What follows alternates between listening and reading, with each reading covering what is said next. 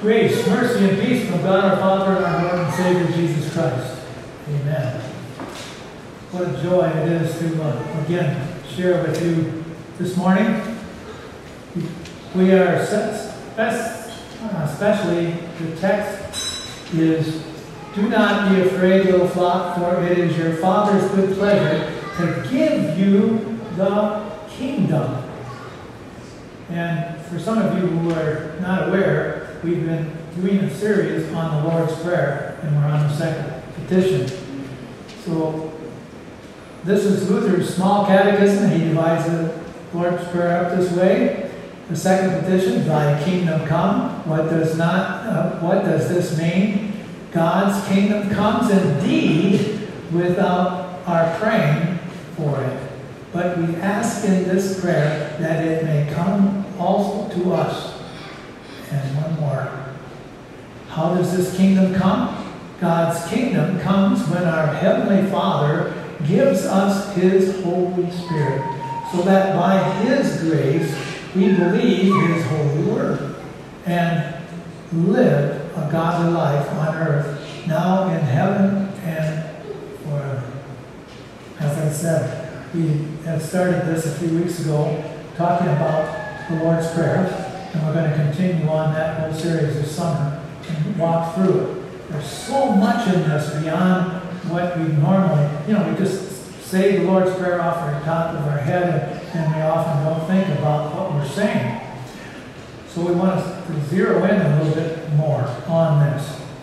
Uh, this particular petition was followed by the introduction, which we remember we talked about our Father and our Father being in and close to us on right now our lives as we live out our lives. He's not way far off in heaven, but he's near us and in us.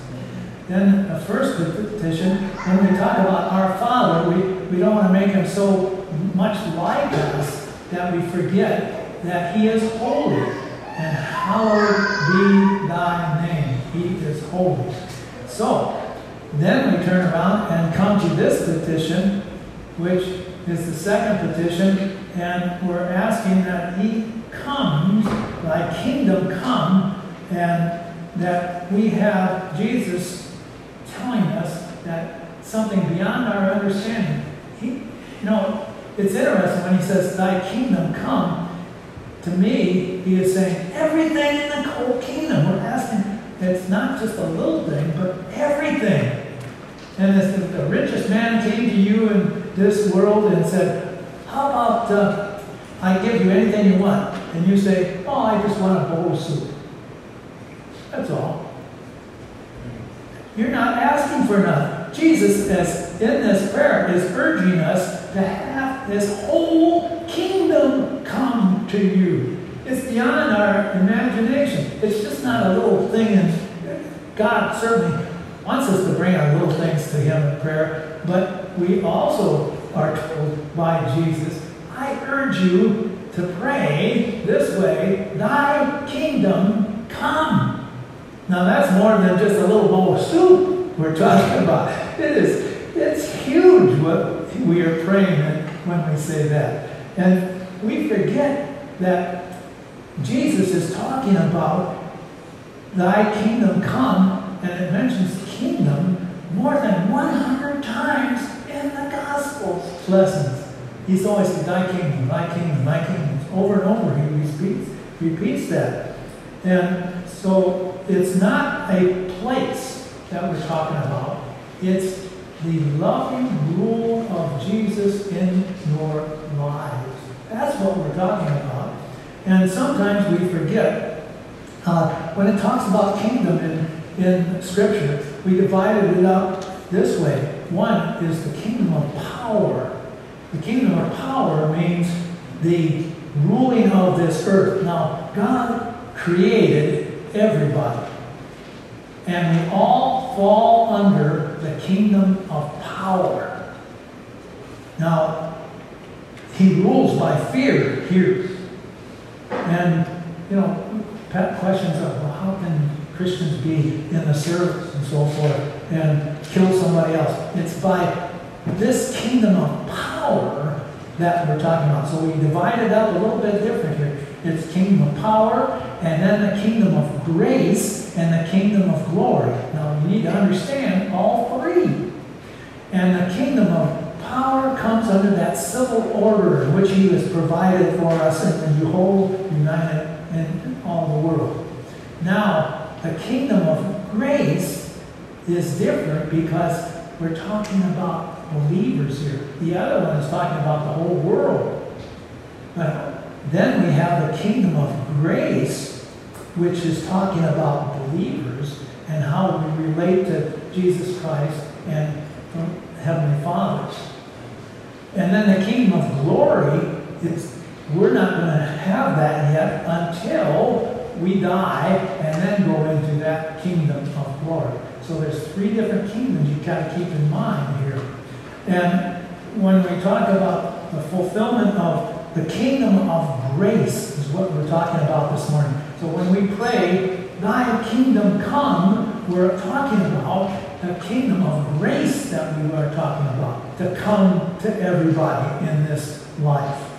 And it's over and over. Jesus repeats this in the scriptures. And one of the first things that he says in Matthew 4 17, he says, Repent, for the kingdom of heaven has come near.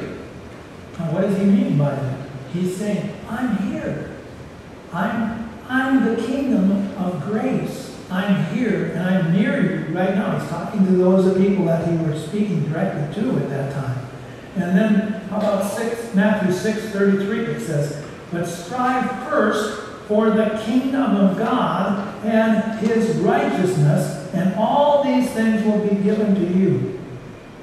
And then he, Matthew summarizes the ministry of Jesus and the Holy Gospel with these words in 423, Matthew. Uh, Jesus went throughout Galilee teaching in their synagogues and proclaiming the good news of the kingdom.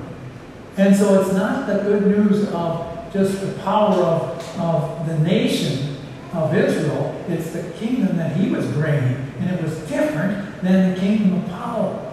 It was the kingdom of glory that we're talking about here. And Jesus comes to bring the kingdom of the rule of Love in individuals, and he had to go to the cross in order to make that possible. And so he went to the cross for forsakenness, forsakenness of people that have destroyed this world. And sometimes you look at this world and you just shake your head. You kind of have an adult Christmas list of things that you would like to have. You know, peace all around the world and so forth. Uh, and all the things that we wish the world would have.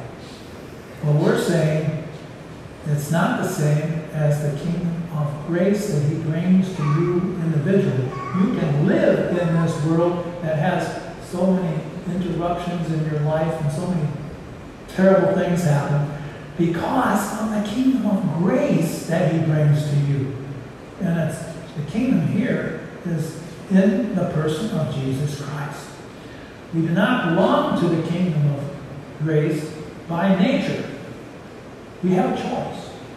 And so we're not forced to be in that kingdom of grace. We can live on the outside. The subject of Jesus Christ is, as he talks, is all about having a belief and faith in him. And uh, therefore, uh, we don't have to be puzzled with, you know, why hasn't God been to, to go out and destroy the devil? Well, he defeated him on the cross. That's what he was saying. We're not ready to give you the kingdom of glory. I still want to reach out to other people and bring them under the umbrella of the kingdom of grace. People can choose the second kingdom. And the second kingdom is the kingdom of Satan. And we have to be so careful that we're going down a straight and narrow path that's going to lead us to heaven. And he is urging us to pray that the Holy Spirit keeps coming to us. He's already here in his fullness. But as we live out our lives, we want to pray, uh, Thy kingdom come to us right now and enlarge my faith. And we want the Holy Spirit to increase your faith in whatever possible way that He can so that we can face all the trials of this world. Again, uh, there are four areas where we pray that Thy kingdom come. One is for yourself. And rightly so, that it, He enlarges your relationship with Him in this life. And you want it to happen as much as possible. And for, listen to Luke 17 21. For indeed, the kingdom of God is within you. He is telling you that's the kingdom that I'm concerned about bringing to you. And then Colossians 1.13 says, He has delivered us from the power of darkness and conveyed us into the kingdom of the Son of His love. Now it is our task to be those who manifest the kingdom of His love to the rest of the world. And so we pray for that kingdom of grace, the kingdom of God to come to your family. And through fathers and mothers, as they live out their life, they want to pass on a legacy to their children. And so, you know, some of us struggle with, you know, kids leaving their faith as they're falling away. And that's sad. But when you pray, Thy kingdom come, you're including them in your prayer. So we pray for ourselves and include your family in that Lord's Prayer. And then we want it to include all the other family that we have in church. So that's another group of people. So when we pray, Our Father, and we're talking about our group here in church, and when we touch other people, it's not my Father, it's our Father. So we are praying, Thy kingdom come to our church right here in Seoul at this time and throughout the world. So we're praying that the Lord would bless this church. Every time we pray this prayer, we're including each other that are here in our own congregation as well across the world. And then it's praying for the nation or the world itself. When we spread the gospel, we're saying, Thy kingdom come, and it's the grace, the kingdom of grace. We want this to be throughout the whole world. Wouldn't it be great if everybody in the world believed in Jesus Christ? We wouldn't have the problems that we have. And so we're praying, Lord, send mightily our kingdom come to this world. And the best illustration I can think of is that if I would go fishing and I was in a boat and all of a sudden the boat starts to leak and I'm ending up in the water and I need to be rescued, I'm going to say, Lord, rescue me. And then you look over and see all the other people that were in the boat with you are also in trouble. They're in the water too. And so you say, Lord, rescue those other people. That's what you're praying.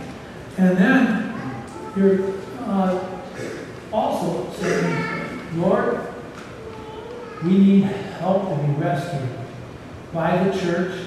We're also being rescued uh, so that we can not just take the boat to the dock or to the land where we can be saved. We're saying, Lord, take us to heaven. And so all that is involved in this little prayer of thy kingdom come.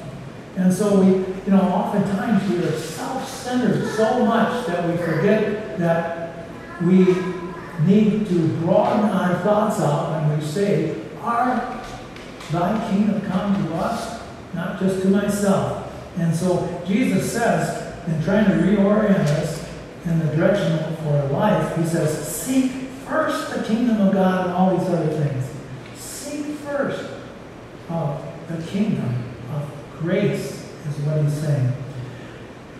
At the very beginning, I gave you a verse. Now look at this.